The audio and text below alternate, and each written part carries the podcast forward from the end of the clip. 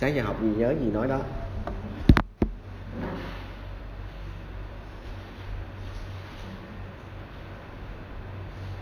Trên đây là không có rồi đó.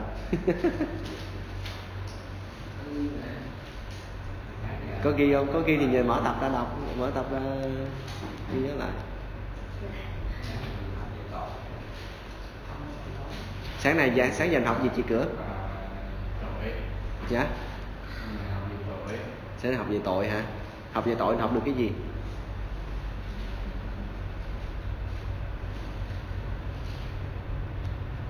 Sáng nay chị hai, chị cửa học được cái gì?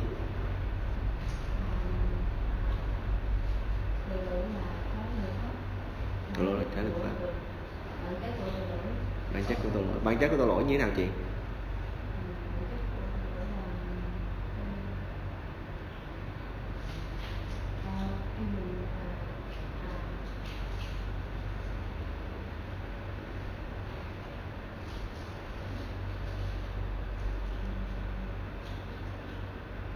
mình ờ, không sống ờ, theo được ờ, đúng theo được các của ờ,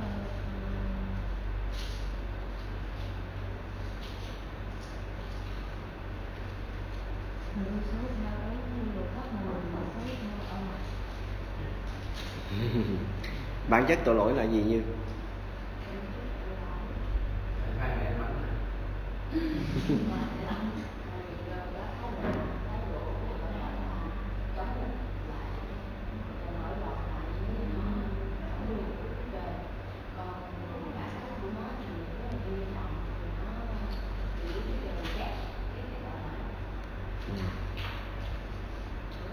rồi ờ,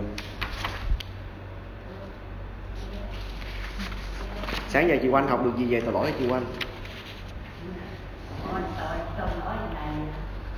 hả là em hỏi sáng giờ chị học về tội lỗi thì học được những gì?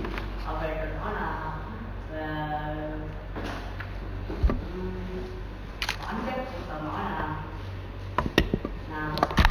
là là sống ờ, không theo theo luật pháp không sống theo theo luật pháp không sống theo luật pháp. Cố gắng nghe giảng nhiều hơn nghe. Buổi chiều hôm nay chúng ta sẽ đi đến cái nguồn gốc của tội lỗi. Chúng ta sẽ cùng nhau trao đổi về nguồn gốc của tội lỗi. Thì uh, xuất rốt cuộc là xuất phát do Đức Chúa Trời hay là do uh, con người? Nào cái phần đầu tiên chúng ta sẽ tìm về hiểu về nguồn gốc của tội lỗi thì trước nhất thì chúng ta xem xét coi Đức Chúa Trời có phải là nguyên nhân của tội lỗi hay không ai trong vòng chúng ta cũng muốn đoán thử là Đức Chúa Trời có phải là nguyên nhân của tội lỗi không? Ừ? chứ còn gì nữa? Phải không? Đức Chúa Trời có phải là nguyên nhân của tội lỗi không? Có ai muốn đoán thử không? Đâu là nguyên nhân để cho tội lỗi được xuất hiện?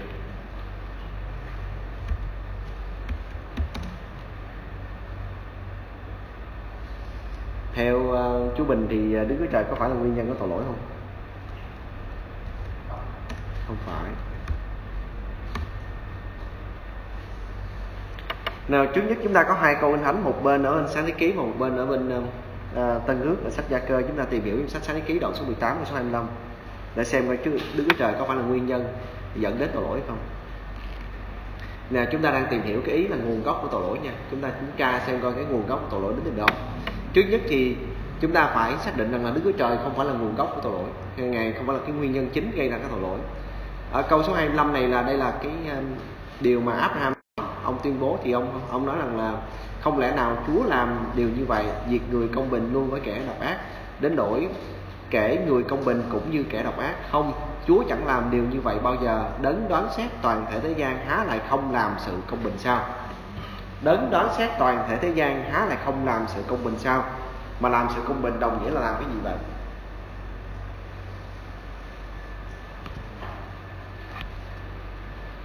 Làm sự công bình đồng nghĩa với gì? Hồi sáng chúng ta đã tìm hiểu rằng là sự công bình nó nằm chung một phe với bên nào? Với luật pháp. Vậy nếu nói rằng là đức chúa trời là đấng đoán xét toàn thể thế gian, há lại không làm sự công bình, làm sự công bình đồng nghĩa là làm cái gì? làm theo luật pháp. Chúng ta đã nói rằng là luật pháp với đức trời có thể tách liền nhau được không? Không. Tại sao không tách liền được? Tại sao? Tại sao luật pháp với đức trời không tách ờ, không tách nhau được? Vì luật pháp là phản ánh ra được hay là nó là hình ảnh phản chiếu của bổn tính của đức trời? Bổn tính ờ, của đức trời cho nên sự công bình và luật pháp là là chung một phe với nhau như vậy Đức Chúa Trời là đến đón xét còn thế gian thì háo lại không làm sự công bình. Nghĩa là đồng ý đó đây là câu hỏi tương tự như là câu hỏi không cần câu trả lời. Là vốn dĩ câu trả lời nằm sẵn trong câu hỏi rồi. Đức Chúa Trời có làm sự công bình không? Có. Vậy nếu Đức Chúa Trời là đến cũng làm theo luật pháp, tại đó là bổn tính của ngài ngài cũng làm y chang như vậy. Vậy ngài có phải là cái nguyên nhân khiến cho tội lỗi xuất hiện không?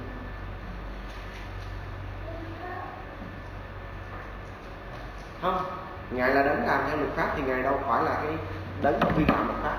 Mà ngài không phải là cái nguyên nhân dẫn đến tội lỗi. Vậy khi ngài tạo dựng nên trời đất, tạo dựng nên cái loài người chúng ta, ngài có tạo dựng nên tội lỗi không? Rồi. Vậy chúng ta xem tiếp một câu kinh thánh nữa. Gia cơ đoạn số 1 số 13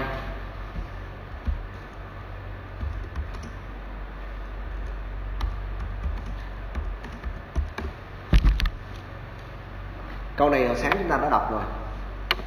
Nào, chớ có ai đương bị cám dỗ mà nói rằng ấy là Đức Chúa Trời cám dỗ tôi vì Đức Chúa Trời chẳng bị sự ác nào cám dỗ được và chính Ngài cũng không cám dỗ ai. Một lần nữa kinh thánh khẳng định để chúng ta biết rằng là Đức Chúa Trời có phải là nguyên nhân dẫn đến tội lỗi không? Không phải, đúng không? Đức Chúa Trời không phải là cái đấng làm cho tội lỗi nó sinh ra trên thế gian này. Ngài không phải là cái nguyên nhân chính gây ra tội lỗi. Vậy thì tội lỗi xuất phát từ đâu? Tại vì ở đây cho thấy rằng là đức chúa trời là đến không cám dỗ ai hết mà chính ngài cũng không thể nào bị sự ác nào cám dỗ được. Vậy tội lỗi xuất phát từ đâu? Nào nếu như theo anh em thử đoán xem thì tội lỗi xuất phát từ đâu? Từ cái lòng tư dục à, từ cái lòng tư dục hay là từ cái ờ, ý riêng của chúng ta đúng không? Mà nếu nó đến từ ý riêng của chúng ta thì trong thế gian này loài người phải được ban cho khả năng gì? Ừ, ý chí tự do hay là sự lựa chọn? Sao vậy? Lạnh hả? Không không sao. Anh được anh có mấy ngoài nào chúng ta thấy được rằng là cái nguồn gốc của tội lỗi thì đương nhiên là không xuất phát từ Đức Chúa Trời.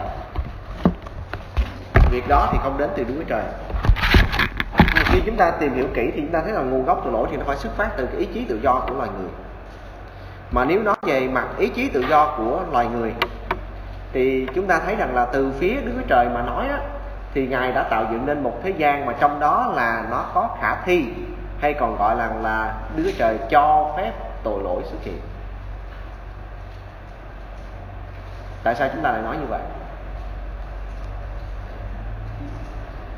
Tại vì ý chí tự do. Một khi Đức Chúa Trời tạo dựng nên loài người chúng ta mà Ngài cho phép chúng ta có ý chí tự do, thì đồng nghĩa rằng là cái thế gian này nó có khả thi cho vấn đề gì xuất hiện, cho tội lỗi xuất hiện. Tại vì để cho tội lỗi xuất hiện thì một người chỉ cần không còn bước đi trên luật pháp của Chúa Trời mà họ bước ra khỏi luật pháp của Chúa Trời, không còn sống trong luật pháp của Chúa Trời, không còn đi theo cái đường nữa, thì nó rơi vào tình trạng là sống trong tội lỗi vậy khi đức chúa trời tạo dựng nên thế gian này và đức chúa trời đã trao cho con người loài người chúng ta cái quyền hay gọi là cái ý chí tự do. Và ngài ban cho chúng ta cái khả năng đó thì làm cho tội lỗi trở nên là thành ra một cái vấn đề là có khả thi hay gọi là, là cho phép cái sự xuất hiện của tội lỗi. Ngài đã tạo dựng nên loài người có ý chí tự do và có khả năng để phạm tội. Đức chúa trời đã tạo dựng nên chúng ta có khả năng để phạm tội. Dù cho là cái điều phạm tội đó thì nó không cần thiết. Có nghĩa là loài người chúng ta nếu sống trên thế gian này, chúng ta phân phục là đạo lý của Chúa Trời một cách trọn vẹn. Nghĩa là khi mà Adam với Eva cứ sống như vậy, thì tội lỗi là có khả năng xảy ra hay là có khả thi cho tội lỗi xảy ra, nhưng mà nó không cần thiết phải xảy ra. Là điều đó anh em có thể nắm được như vậy. Ý chí tự do thì nó không có làm cho tội lỗi trở nên là một điều yếu cần hay là một điều cần thiết. Nhưng có nghĩa là khi có ý chí, khi có ý chí tự do thì nhất định tội lỗi phải xuất hiện. Không, điều đó không có nghĩa như vậy. Khi có ý chí tự do thì nó chỉ có cái khả năng là tội lỗi có khả năng xuất hiện. Chứ không hẳn là là có ý chí tự do thì tội lỗi bắt buộc phải xuất hiện. Anh em cần phải nắm được cái ờ, ý này, hai cái nó khác nhau. Giống như hai vợ chồng như ờ, Tuấn với ờ, với Như mà bây giờ mới lấy nhau, thì bây giờ hai người này là có khả năng sẽ có em bé. Nhưng mà điều đó không có nghĩa là là bắt buộc hai người này sẽ phải có em bé. Chúng ta để ý được cái điểm này không? Nghĩa là khi mà hai người này lấy nhau thì cái hôn nhân này nó làm cho vấn đề có thai và với em bé là trở nên khả thi, trở nên có khả năng xảy ra. Nhưng điều đó không phải là điều cần thiết, bắt buộc nhất định hai đứa lấy nhau thì nó phải có em bé. Em bé chỉ là một chỉnh trong những cái chuyện mà có khả năng xảy ra thôi. Tội lỗi cũng tương tự như vậy. Đức chúa trời tạo dựng nên trời đất này, tạo dựng nên loài người chúng ta. Thì ngài ban cho loài người chúng ta cái khả năng lựa chọn hay gọi là ý chí tự do. Thì khi ban cho chúng ta cái khả năng lựa chọn cái ý chí tự do, thì đó làm cho cái thế gian này làm cho à, con người chúng ta sống á, thì cái tội lỗi là trở nên là một điều khả thi hay là một điều có khả năng xảy ra. Nhưng không phải là điều bắt buộc hay là điều cần thiết để cho tội lỗi phải xảy ra. Chúng ta phải xác định được cái điểm này. Nó là sự khác biệt rất là lớn. Như vậy thì chúng ta thấy rằng là Đức Chúa Trời ban chúng ta cái ý chí tự do này nó mạnh đến mức độ nào?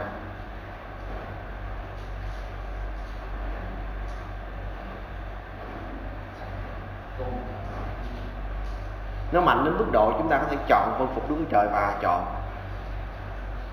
không vâng phục Đức Chúa Trời. Dù rằng Đức Chúa Trời là Đức Chúa Trời quyền năng, lực pháp nào, nói như vậy không có nghĩa rằng loài người chúng ta là trở thành là cái bậc mà toàn năng nha.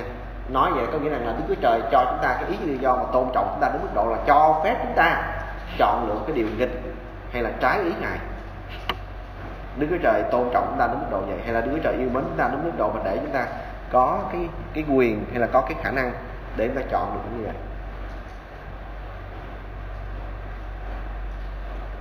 nào, với cái sự quan sát của tôi mà thấy thì việc mà Đức Chúa Trời cho phép loài người chúng ta có ý chí tự do, nó sẽ sinh ra một vấn đề. Đó là có thể nhận biết được loài người chúng ta có yêu mến Đức Chúa Trời hay không. Đúng không? Tại nếu Đức Chúa Trời tạo dựng nên giống như con, chúng ta giống như con thú, con voi, con chó, con mèo, con con khỉ hay là con chúng ta cứ làm theo bản năng bản năng cái được lập lập trình sẵn là cứ như vậy thôi hoặc là như cái máy móc thì cứ như vậy thì liệu rằng Đức Chúa Trời hoặc là người bên ngoài nhìn vào có thể nói được rằng là chúng ta yêu mến Đức Chúa Trời không? Không, tại vì đã được lập trình theo bản năng cái rằng là đã được tạo dựng nên y chang như vậy thì cái chức năng cũng như vậy. Nhưng một khi loài người có ý chí tự do thì có thể nói là được loài người có thể yêu Đức Chúa Trời và không yêu Đức Chúa Trời. Vì làm thế nào chúng ta xác định được loài người yêu mến Đức Chúa Trời? Khi chúng ta vâng phục Đức Chúa Trời thì chúng ta yêu mến Ngài. Như vậy, có ý chí tự do thì sẽ nói lên được cái lòng của con người. Điều đó là cho chúng ta thấy được cái vế đó như vậy. Vậy thì nếu chúng ta biết cái nguồn gốc của tội lỗi nó xuất hiện là đến từ cái ý chí tự do của con người. Mà nếu bàn về ý chí tự do của con người thì chúng ta bàn tới những cái điều kiện cần có hay là điều kiện bắt buộc hay là cái điều kiện nhất định là nó phải có những cái điều kiện này thì tội lỗi mới xuất hiện được. Đâu là những cái điều kiện để cho tội lỗi xuất hiện? Chúng ta mới vừa bàn với nhau là ý chí tự do. Bây giờ sẽ xem coi đâu là những điều mà tội lỗi có thể có thể xuất hiện nha. Nào, nếu bây giờ từ sáng giờ mới học với nhau không thì anh em có thể tổng hợp được, ít nhất là được hai lý rồi hai hoặc ba lý không? Nào, để cho tội lỗi xuất hiện, cốt để cho tội lỗi xuất hiện, thì những điều kiện nào phải thỏa mãn để cho tội lỗi có thể xuất hiện được? Thử nói xem coi đức chúa trời phải có rồi gì nữa? Luật pháp rồi gì nữa? Ý chí tự do. Rồi gì nữa? Rồi, còn gì nữa là hồi chúng ta sẽ bàn tiếp nha. Bây giờ chúng ta sẽ xem vào cái mệnh đề của tội lỗi, nhưng mà điều kiện cần có để cho tội lỗi xuất hiện. Một thứ nhất là sự tồn tại của luật pháp sự tồn tại của luật pháp thì làm cho tội lỗi có khả năng xuất hiện. Nào, sự thật của tội lỗi được dựa trên một số thực tại khác mà chúng ta gọi là mệnh đề của tội lỗi. Những nhân tố này phải tồn tại hầu cho tội lỗi có thể xuất hiện. Cái nhân tố thứ nhất mà để cho tội lỗi có thể xuất hiện được, đó là luật pháp. Ở trong Roma đoạn 3 câu số 20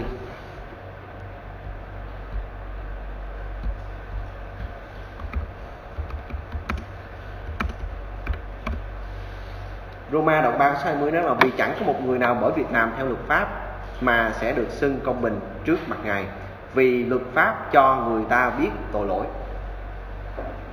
Nào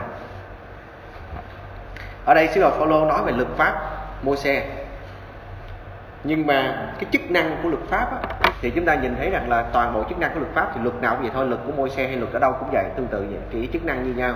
Đó là chỉ cho người ta biết tội lỗi. Vậy thì nếu như không có luật pháp tội lỗi có xuất hiện được không? Không. Chắc không.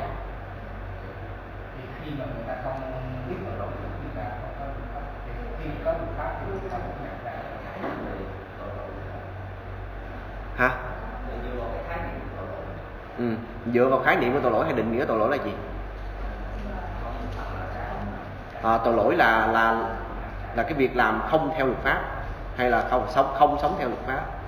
Như vậy nếu như luật pháp không xuất hiện thì tội lỗi có khả năng xuất hiện không? Không bao giờ. Tội lỗi không bao giờ xuất hiện được lý do gì vậy? Ừ. tại vì không có luật pháp thì đồng nghĩa là không có đường đi. Không có luật pháp thì không có đường đi.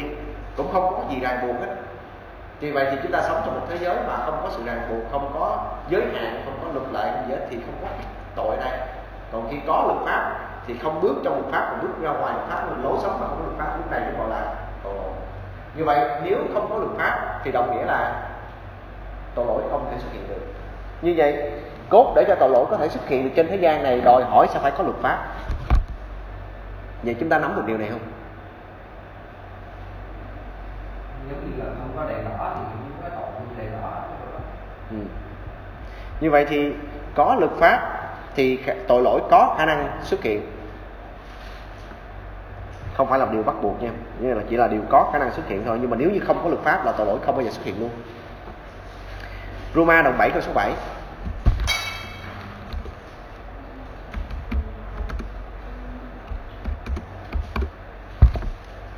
Vậy chúng ta nói làm sao luật pháp há là tội lỗi sao? Chẳng hề như vậy. Nhưng tôi chỉ bởi luật pháp mà biết tội lỗi vì nếu luật pháp không nói chớ ngươi chớ tham lam thì tôi đã không biết sự tham lam. Nào, câu hỏi của chúng ta nói hồi nãy là có luật pháp thì có tội lỗi xuất hiện thì đương nhiên ta sẽ đặt câu hỏi ngay lập tức rằng là vậy là tội lỗi với luật pháp là một sao? Có phải vậy không? Không. Tội lỗi với luật pháp không phải là một, nó là hai thứ khác nhau.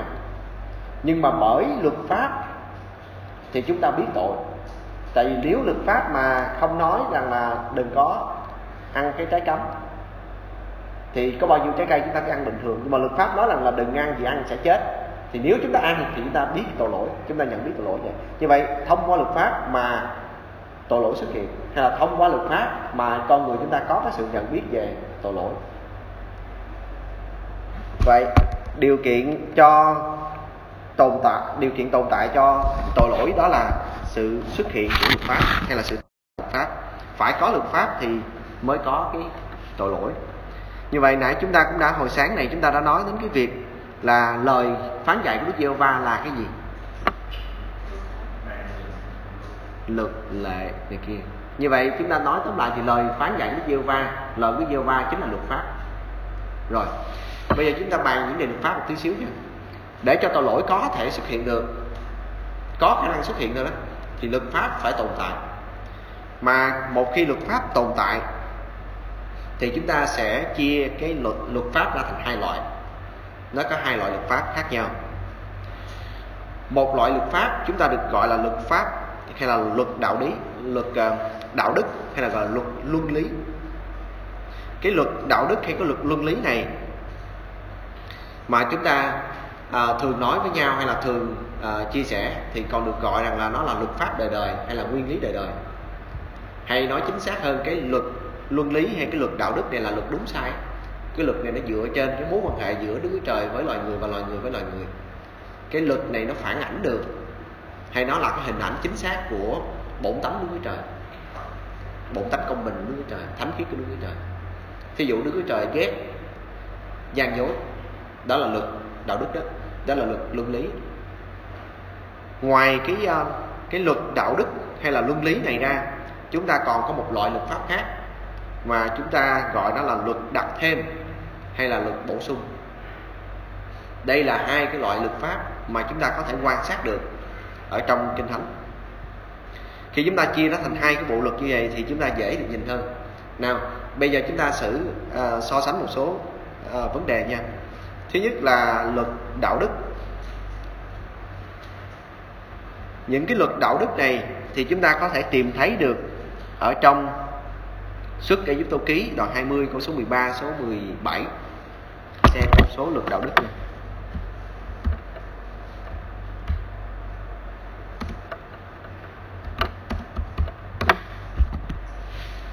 từ câu số 13 đến câu số 17 kinh thánh nói, ngươi chớ giết người, chớ phạm tội tà dâm, chớ trộm cướp, ngươi chớ nói dối chớ nói chứng dối cho kẻ lân cận mình. Ngươi chớ tham nhà kẻ lân cận ngươi cũng đừng tham vợ người hoặc tôi trai tới gái bò lừa hoặc là vật chi thuộc về kẻ lân cận ngươi. Rồi đây là luật đạo đức hay là luật luân, luân lý? Đây là cái luật mà trải qua các đời nó đều y chang như vậy hết. Nó dựa vào cái bổn tánh của Đức Chúa Trời mà chúng ta có thể xuất hiện chúng ta có thể uh, chia ra cái bộ luật như vậy. Nào cái uh, luật uh, luân lý này hay luật đạo đạo đức này trong trường hợp này là môi xe đang nói với dân Israel trước thời điểm của môi xe thì luật này có tồn tại không có thử cho minh họa thử ừ. trong Joseph như thế nào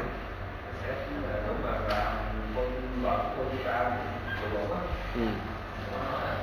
thì có là nói là chồng của bà tội chính dương ừ, đúng rồi. Chúng ta thấy rằng là trước khi luật môi xe được viết ra thì cái luật luân lý này nó có tồn tại ở trong cái trường hợp của Joseph như nãy Tuấn mới vừa nói.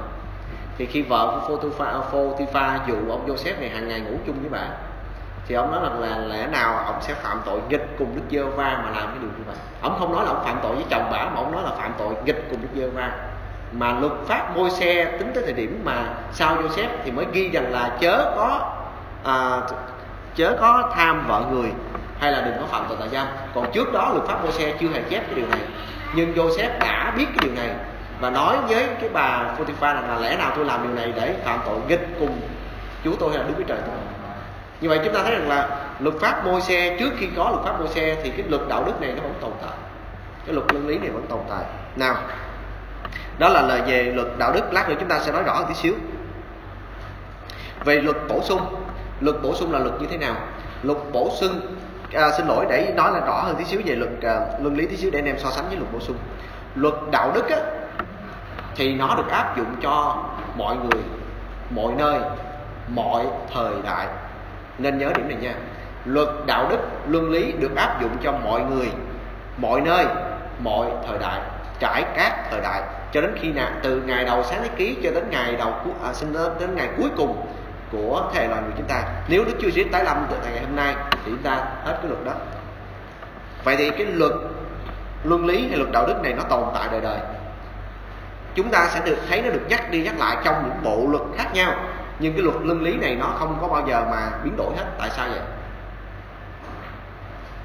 Hồi nãy đã nói bộ luật này dựa trên cái gì? Dựa trên mối quan hệ của loài người với đức chúa trời và của loài người với loài người mà nó được phản chiếu bởi cái bổn tánh của đức chúa trời. Cho nên cái luật này được áp dụng cho mọi người mọi thời đại và mọi nơi. Đó là cái luật uh, luân lý luật đạo đức. Chúng ta có cái cái loại luật pháp thứ hai mà chúng ta mới vừa nói hồi nãy đó là luật bổ sung hay là luật đặt thêm. Nào luật bổ sung hay luật đặt thêm thì nó chỉ có giá trị cho từng thời kỳ cái là có hiệu lực á, cho từng thời kỳ, cho cái địa điểm cụ thể, tức là có giới hạn nơi chốn địa điểm cụ thể, cho cái con cụ thể. Thí dụ, anh em nói thử xem coi. Tại vì luật bổ sung, tức là luật này sẽ thay đổi theo từng thời kỳ, theo từng đối tượng, theo từng cái địa điểm. Nào, ở trong sáng ký đoạn số 2 có nói với chúng ta rằng là Adam và Eva không được phép ăn trái cấm anh em nói cho tôi biết thử xem coi anh em chia luật đó là luật luân lý hay là luật bổ sung. Bổ sung tại sao chúng ta nói là bổ sung? Có thể là có một cái chi tiết nào đó để bổ sung thêm uh, cho cái cái cái luật pháp như này yeah. chúng ta gọi đó là luật bổ sung hay là luật đặt thêm có rằng là tại thời điểm đó nó chỉ có cái luật đó chỉ dành cho cái đối tượng đó. Thời kỳ đó, địa điểm đó. Nào, chúng ta hết thảy chúng ta là thế hệ đi sau Adam với Eva. Có ai trong chúng ta nhận cái luật giống như luật của Adam với Eva là không ăn trái cấm không? Có không? Có không?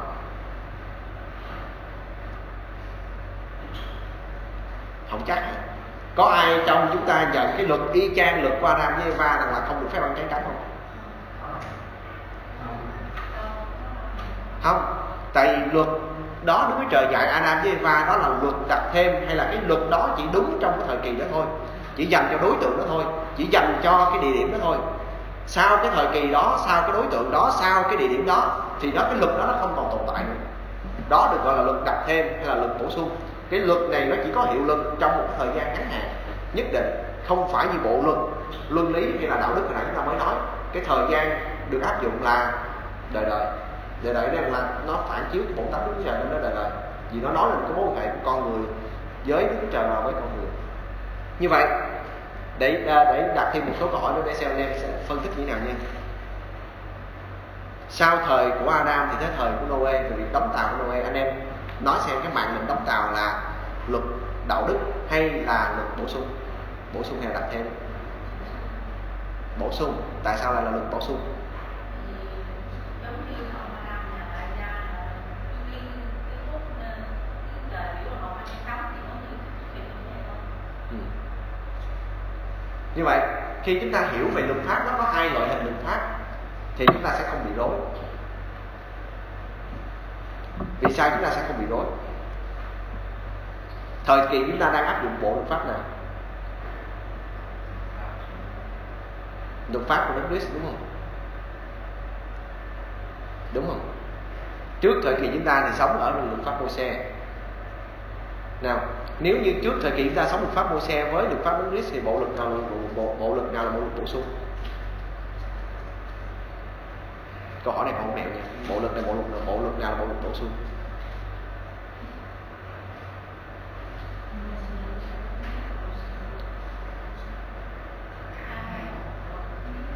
Cả hai bộ luật luật pháp môi xe luật pháp Đấng Christ đều là bộ luật pháp đặt thêm là bổ sung. Nhưng nó cũng có cái bộ luật luân lý hay đạo đức trong đó. Nó chứa đựng luôn cả cái cái luật pháp mà có cái um, cái luật đạo đức với là luật đời đời nào lát nữa chúng ta sẽ nói rõ hơn về phần này anh em sẽ không có bị lùng bùng nhưng mà tạm thời anh em nhớ, ghi nhớ về mặt luật pháp thì chia thành hai loại luật. Luật thứ nhất là luật đạo đức, hay còn gọi là luân lý, hay còn gọi là nguyên lý đời đời. Luật thứ hai mà chúng ta chia ra đó là luật đặt thêm, hay còn gọi là luật bổ sung. Cái luật đạo đức thì áp dụng cho mọi thời đại, cho mọi người, cho mọi nơi luật bổ sung hay là đặt thêm chỉ áp dụng cho một đối tượng nhất định tại một thời điểm cụ thể tại một nơi chốn cụ thể. Rồi. Như vậy nếu nói như vậy luật pháp thì có hai loại. Về mặt bộ luật nếu chúng ta nhìn tổng thể kinh thánh từ sáng thế ký cho tới sáng à, cho tới khải quyền thì ít nhất chúng ta chia được bao nhiêu bộ luật? Ba có thể chia thành bốn được không?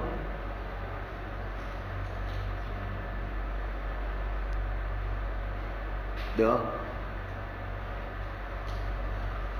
Tại sao không chia thành bốn được? Nào, một khi chúng ta dùng chữ ít nhất là ba bộ luật là đồng nghĩa rằng là nó trên ba bộ luật đó. nào, chúng ta thường chia ba bộ luật thì chúng ta sẽ chia ra như thế này. Luật đạo đức. Luật đạo đức đó là luật gì vậy? Nguyên lý đời đời, luật này áp dụng cho ai? Họ không có cụ thể mà luật này áp dụng cho mọi người, mọi thời đại, mọi nơi. Đó là luật đạo đức. Đó là một bộ luật. Bộ luật thứ hai mà chúng ta nói tới đó là luật pháp môi xe bộ luật thứ ba mà chúng ta nói tới đó là luật pháp đứng Christ. Là mới có ba bộ luật thôi. Rồi trước luật pháp môi xe với trước luật pháp đứng Christ còn có bộ luật nào khác không? Có luật Noe, luật Adam lực của Abraham. Chẳng hạn như vậy. Đó đó lý do sao chúng ta nói là ít nhất chúng ta chia được ba bộ luật như vậy. Nhưng chúng ta chỉ tập trung ba bộ luật mà chúng ta mới nói tới thôi. Tại vì luật của Adam với luật của Noe hay luật của Abraham thì nó toàn bộ những luật đó là luật bổ sung. Nào ở trong ba bộ luật này mà chúng ta đang nói tới trong đó có cái luật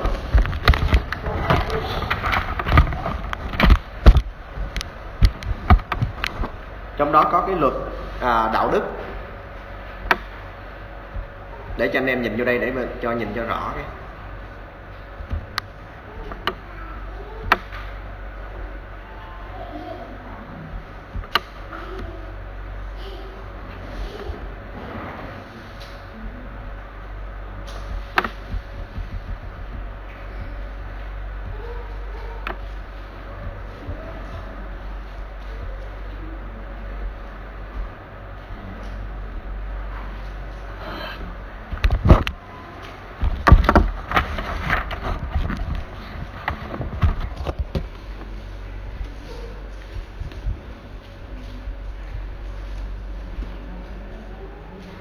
nào để cho tiện cái cái việc học của chúng ta chỉ chia ra ba bộ luật. Luật pháp thì có mấy loại? Luật pháp thì có hai loại luật đạo đức và luật bổ sung. Về mặt bộ luật pháp thì có mấy bộ mấy bộ luật? Có ba bộ luật. Là tạm thời cứ theo cái cái cái cái cái, cái, cái lối uh, lý luận nha. Luật đạo đức này áp dụng cho bao nhiêu người?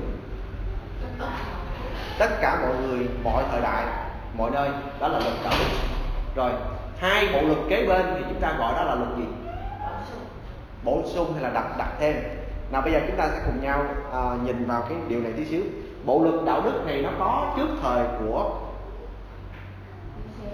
của mô xe nói tóm lại luật đạo đức này từ ngày đức chúa trời tạo dựng loài người chúng ta cho đến ngày cuối cùng của loài người chúng ta trở về cùng đức chúa trời thì bộ luật này có mặt trên đất này đó là cái bộ lực, gọi là nguyên lý đời đời, hay gọi là luật pháp mà chúng ta hay gọi chung chung là như vậy. Nào, chúng ta trở ra trong sách Roma đoạn 1 câu số 32 Roma đoạn 1 câu số 32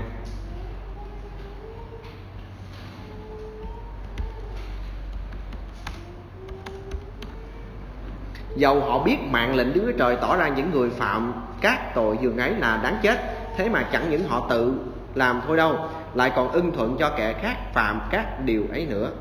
Nào ở trong mạch văn của Roma đoạn số 1 này Thì đang nói về à, việc dân ngoại chứ không phải là nói về dân Israel Đoạn số 1 nói về dân ngoại có tội trước mặt Đức Chúa Trời Đoạn số 2 nói về dân Israel cũng có tội trước mặt Đức Chúa Trời. Nào trong trường hợp của dân ngoại á, là dân mà không chịu nhìn biết Đức Chúa Trời Thì Kinh Thánh cho biết rằng là ở trước mặt họ đó thì mọi việc mà Đức Chúa Trời tạo dựng trên đất này có để lại bằng chứng cho thấy rằng là có tồn có sự tồn tại Đức Chúa Trời. Và ở đây kinh thánh ghi rằng là dầu họ biết những cái mạng lệnh này của Đức Chúa Trời thí dụ như không vâng lời cha mẹ nè làm sự dữ nè rồi uh, kiêu ngạo hay mắt dèm cha dối trá giết người cãi lẫy nè. Dầu họ biết những cái lỗi này biết những cái tội này nhưng mà kinh thánh gọi là gì? Dầu họ biết những điều này những biên mạng lệnh Đức Chúa Trời tỏ ra những người phạm các tội dường ấy là đáng chết thế mà chẳng những họ tự làm thôi đâu lại còn ưng thuận cho những kẻ khác phạm các điều ấy nữa nào tại thời điểm sứ đồ Phaolô viết câu thánh Roma đoạn số 1 của số 32 này đang nói về dân ngoại mà dân ngoại có luật pháp Môi-se không? Không. Họ không có luật pháp Môi-se nhưng họ có luật gì? Luật đạo đức. Họ có luật đạo đức. Nào, chứng minh chứng minh dân ngoại có luật đạo đức. Dân ngoại có luật đạo đức thì chúng ta có thể tìm hiểu ở trong sách à, để đọc thêm một đoạn số 2 nữa cho anh em dễ nhìn hơn xíu. Roma đoạn số 2 câu số 14 câu số 15. đoạn 2 câu số 14 câu số 15 Vả dân ngoại vốn không có luật pháp. Nào khi sứ đồ Phaolô nói dân ngoại vốn không có luật pháp là không có luật pháp gì? Không có luật pháp môi xe. Khi họ tự nhiên làm những việc luật pháp dạy biểu. Nào một dân cái dân tộc mà không có luật pháp môi xe, vốn không có luật pháp môi xe khi họ tự nhiên làm những việc luật pháp dạy biểu. Vậy luật này luật gì? Luật đạo đức. Anh em nên nhớ rằng là trong bộ luật pháp môi xe, nếu phải chia ra luật pháp môi xe tách thành hai loại, thì luật pháp môi xe bao gồm loại luật nào? Luật đạo đức rồi gì nữa? Không, mình không gọi luật thờ vượng đây, mà mình chỉ chia thành hai loại thôi nếu như luật môi xe mà được tách thành hai loại thì nó sẽ có hai loại nào? Dạ luật đạo đức. Rồi luật đạo đức như nãy chúng ta mới vừa đọc là người chết tham lam vợ người ta. Đó là luật đạo đức đúng không? Dạ. Còn luật bổ sung thí dụ như là ngày sa bát có phải là luật bổ sung không? Phải. Dân con sinh tế trên bàn thờ phải luật bổ sung không? Phải. Rồi à, giữ lễ vượt qua phải luật luật bổ sung không? Phải. Nó không phải là luật đạo đức nha dân sinh tế giữ lễ vượt qua, phép các bì ngày sa bát. Tất cả những cái luật này không phải là luật đạo đức, mà là luật gì? Bổ sung. Mà đã là luật bổ sung thì chỉ có giới hạn cho thời điểm, địa điểm và con người. Còn luật đạo đức thì không có giới hạn cho ai hết. Nào, ở đây trong luật pháp môi xe có chứa được đạo đức đó đó lý do vì sao mà sứ đồ Phaolô nói rằng là vả dân ngoại vốn không có luật pháp môi xe khi họ tự nhiên làm những việc luật pháp dạy biểu, những việc mà luật pháp dạy biểu mà tự nhiên họ làm, thì những ấy dầu không có luật pháp, không có luật pháp mà không có luật gì. Không có luật môi xe nhưng mà họ có luật gì? Họ có luật đạo đức. Dầu luật pháp sẽ cũng tự nên luật pháp cho mình.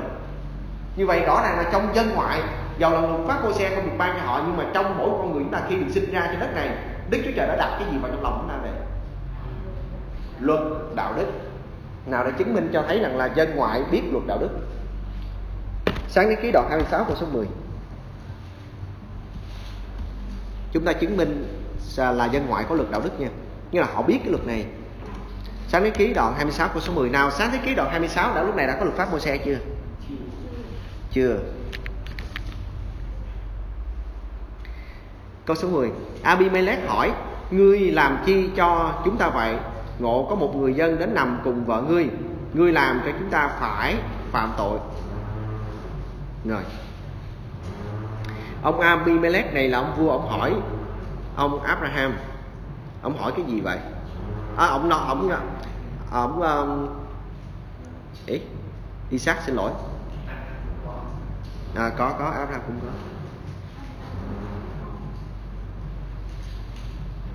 Anh chọn cái cái cái Isaac hả? Ừ. nào, trong trường hợp của này thì ông vua Abimelech hỏi là ngươi làm chi chúng ta vậy ngộ? Có một người dân đến nằm cùng vợ ngươi. Ngươi làm cho chúng ta phải phạm tội. Nào, khi ông này ông nói chữ là phải phạm tội, thì ông biết rằng là việc nằm cùng với một người vợ của người khác là đúng hay sai? Lúc này luật pháp môi xe có dạy điều này chưa? Chưa làm sao biết được đó là luật đạo đức. Đó là luật đạo đức. Nào, chúng ta sử dụng cái à, cái câu chuyện của Abraham cũng được.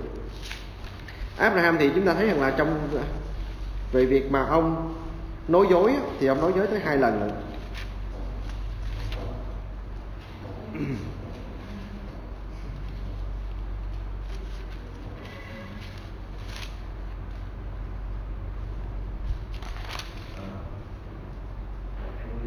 Ừ, đoạn 20 Đoạn 20 câu số 1 Chúng ta nghe cái cái câu chuyện này nó thú vị chỗ này. Câu số 1 Abraham từ đó đi đến miền Nam kiều ngụ tại Gera Và ở về ở về giữa khoảng Kade và Sura Abraham nói với Sarah vợ mình rằng nó là em gái tôi. Abimelech vua Gera sai người bắt Sarah nhưng trong cơn chim bao Đức Chúa Trời hiện đến cùng vua Abimelech mà rằng, này, ngươi sẽ chết bởi cớ người đàn bà mà ngươi đã bắt đến vì nàng có chồng rồi. Và vua Abimelech chưa đến gần người đó nên thưa rằng lại, Chúa Chúa há sẽ hủy diệt một dân công bình chăng? Nào, ông vua Abimelech này dùng cái chữ gì vậy? Lại, Chúa Chúa há sẽ hủy diệt một dân công bình chăng? Cái chữ công bình này phải đi kèm với cái gì? Phải đi kèm luật pháp. Là ông đang nói với Đức Trời cái gì vậy? Ông nó an nói với Đức Chúa Trời rằng là ổng với dân ổng đang sống theo luật pháp là ổng không có phạm tội gì trước mặt Đức Chúa Trời hết, nhưng ổng đang sống đúng theo luật pháp. Rồi, ổng ổng lại lý luận tiếp câu số 5 người đó há chẳng nói với tôi rằng người đó há không phải nói với tôi rằng ấy là em gái tôi chăng? Và tránh người nữ há chẳng nói rằng ấy là anh tôi sao tôi làm sự này bởi lòng ngay thẳng và tay thanh khiết của tôi. Ông này ông thừa nhận cái gì vậy?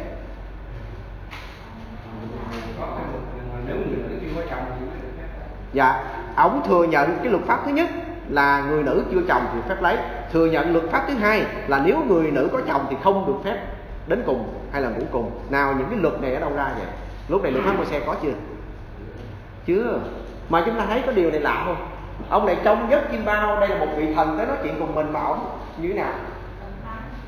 Ổng dạng dĩ và tự tin để binh vực cho cái trường hợp của mình rằng là ổng là người ngay thẳng và trong sạch trong trường hợp này. Ổng không biết ông thần là ông thần nào đó, nhưng mà tới bắt bẻ ổng gì vấn đề này thì thì ổng trình bày ra như vậy. Nào tiếp, câu số 6 trong cơn chim bao, đức chúa trời phán nữa rằng, ta cũng biết ngươi vì lòng ngay thẳng mà làm điều đó, bởi cớ ấy ta mới ngăn trở ngươi phạm tội cùng ai vậy? Tại sao lại không ghi rằng là ta đến ngăn trở người phạm tội cùng ác ha? Tại sao không ghi là như vậy? Nào anh em thấy rõ không? Bên ngoài đạo đấng Christ, khái niệm về tội không tồn tại. Nó chỉ tồn tại khi chúng ta nhận biết có một Đức Chúa Trời đến tạo dựng. Tại vì Đức Chúa Trời quy trong này phạm tội với ai vậy? Với Đức Chúa Trời, chúng ta thấy thú vị không? Chúng ta ngủ cùng một người nữ, nhưng mà chúng ta không phải phạm tội với người đó, mà chúng ta mình phạm tội với Đức Chúa Trời nữa. Đó mới gọi là luật công bình hay là luật đạo đức đời đời là như vậy. Tại chúng ta đang phạm trực tiếp với Đức Trời. Rồi ngươi phạm tội cùng ta và không cho động đến người à, đó. Bây giờ hãy giao đàn bà đó lại cho chồng nó vì chồng nó là một đấng tiên tri sẽ cầu nguyện cho ngươi thì ngươi mới được sống. Còn như ngươi không giao lại thì phải biết rằng ngươi và hết thảy ai thuộc về ngươi quả hẳn sẽ chết. Nào bây giờ đức chúa trời ông này ông không biết là không biết cái gì và ông biết là biết cái gì.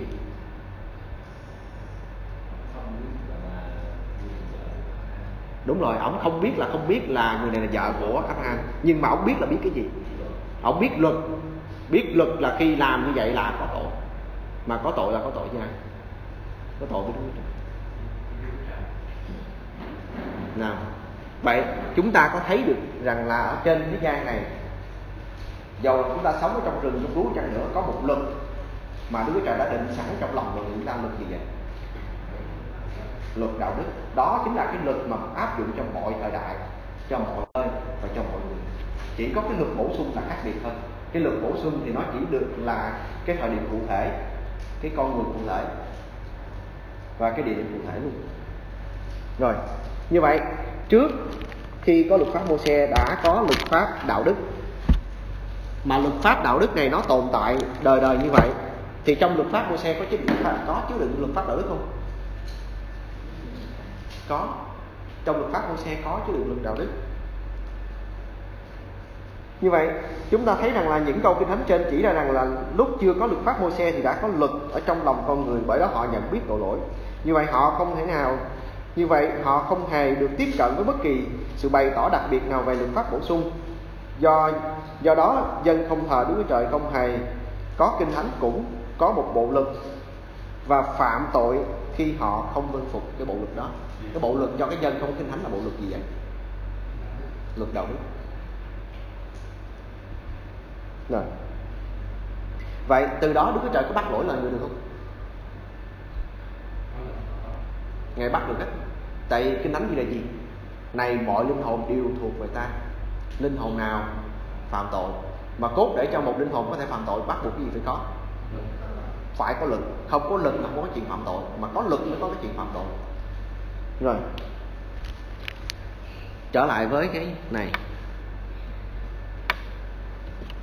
Nào anh em học bài này xong là anh em sẽ hiểu ra luôn luôn cả dấu mới dấu cũ như vậy thì chúng ta thấy rằng là song song với cái cái luật đạo đức này thì chúng ta đang bàn về cái bộ luật bổ sung hay là cái bộ luật đặt thêm thì chúng ta nếu nói về mặt khía cạnh một luật bổ sung hay luật à, đạo đức á, thì luật pháp mô xe chứa đựng cả hai bộ luật, cả hai loại hình này. Luật pháp đấng Christ cũng chứa đựng hai cái loại hình này. Nào, bây giờ nếu chúng ta che cái bộ luật đạo đức này lại, nha, cái gì của luật pháp mô xe còn tồn tại và cái gì sẽ phải qua đi?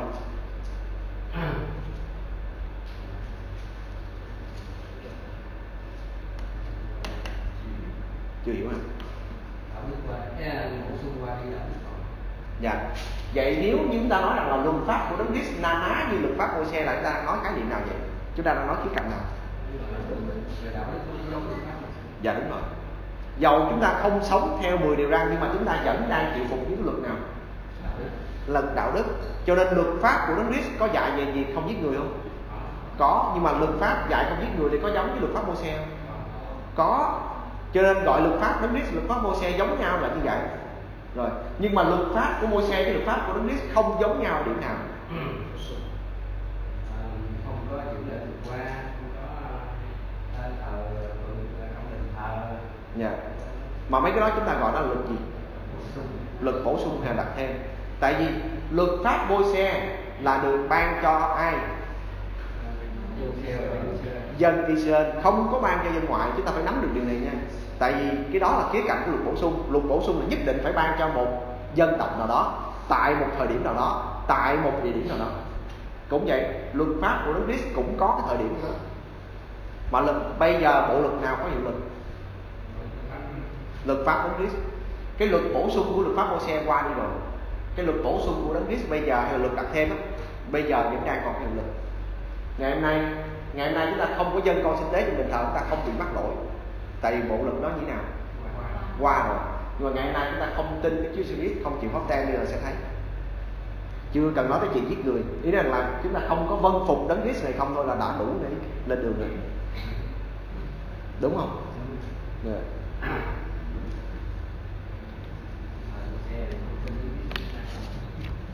vậy về mặt luật pháp anh em có còn hỏi nào không?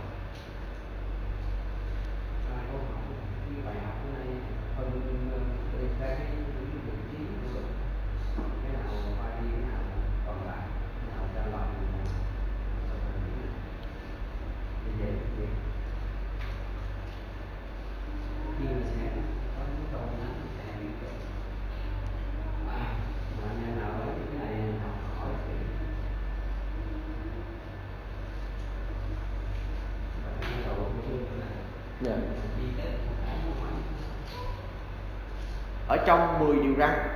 Nếu mà ngồi mà đếm là 10 điều răn anh em có thể chia ra được hai loại một cái là luật đạo đức, một cái là luật bổ sung. Thí dụ, cái luật bổ sung, Chúa nói rằng là hãy nhớ ngày nghỉ đặng làm nên ngày thánh luật ngày thứ tư. Đó là ngày sa bát nào luật đó là bổ sung thì đạo đức. Đó là luật bổ sung. Đó là luật bổ sung để cho anh em có thể nắm rõ và hình dung rõ được cái bộ luật nào là bổ sung đặt thêm á hay là bộ luật nào là bộ, cái loại luật nào là luật đạo đức á, thì hãy nhớ cho kỹ rằng là luật đạo đức nó sẽ phải tương phản được mối quan hệ của loài người với Đức Chúa Trời. Nó phải tương phản được cái bổn tính Đức Chúa Trời mà bổn tính Đức Chúa Trời là bổn tính đời đời không thay đổi. Chính vì vậy mà luật đạo đức là luật không thay đổi luật đời đời. Vì lý do là bổn tính Đức Chúa Trời đời đời. Nhưng mà cái luật đặt thêm thì nó không phản ánh cái bổn tính của Đức Chúa Trời cho nên nó không có thể tồn tại đời đời được. Nó có thể là hình bóng cho cái gì đó thì được, nhưng mà nó không tồn tại đời đời. Nó ví dụ như đóng tạo cái việc mà Đức Chúa Trời quyết định hủy diệt loài người, ngài quyết định hủy diệt loài người đời đời phải không? Không, ngài quyết định hủy diệt tại thời điểm đó thôi. Cho nên mới có cái luật đóng tạo mới có cái luật để mà đóng tạo thời điểm của Adam với Eva cũng tương tự như vậy. Thời điểm của Joseph hay Abraham hay tương tự như vậy. Đến cái thời của đấng Christ cũng tương tự như vậy thời kỳ ngày trước Đức Chúa Trời có yêu cầu dân sinh phải chịu pháp tem không? Không. Đức Chúa Trời yêu cầu dân sinh phải làm gì? Chịu phép bắt bị, chúng ta chịu pháp tem. Đây là những cái luật bổ sung và luật đặt thêm. Luật pháp thì có hai loại bộ luật thì có ba loại. À, có ba cái bộ luật. Mà chúng ta đếm ít nhất là ba bộ luật nha. Chứ chứ nếu chúng ta kể ra nào là luật Noe luật Adam luật Abraham thì nó còn nhiều lắm. Tại đó là toàn bộ những luật đó là luật đặt thêm. Tại trong thời Abraham Đức Chúa Trời có có có cái luật đặt thêm cho Abraham không? Có. Luật đặt thêm là gì? Dân di sát là một cái. Rồi, rồi là gì nữa? Đúng rồi đi ra khỏi vòng bà con mình là luật đặt thêm. Đó nếu anh em học kinh thánh mà anh em chia ra như vậy anh em dễ hiểu không? Không có bị rối. Đâu đó nằm chỗ nào chỗ đó là đàng hoàng.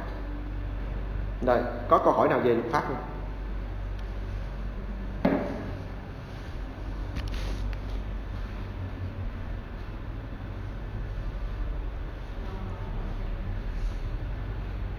nếu mà anh em chưa có câu hỏi nào hay là chưa biết hỏi sao thì cứ suy nghĩ ha. Lát hồi nghĩ với lao vô rồi đặt câu hỏi.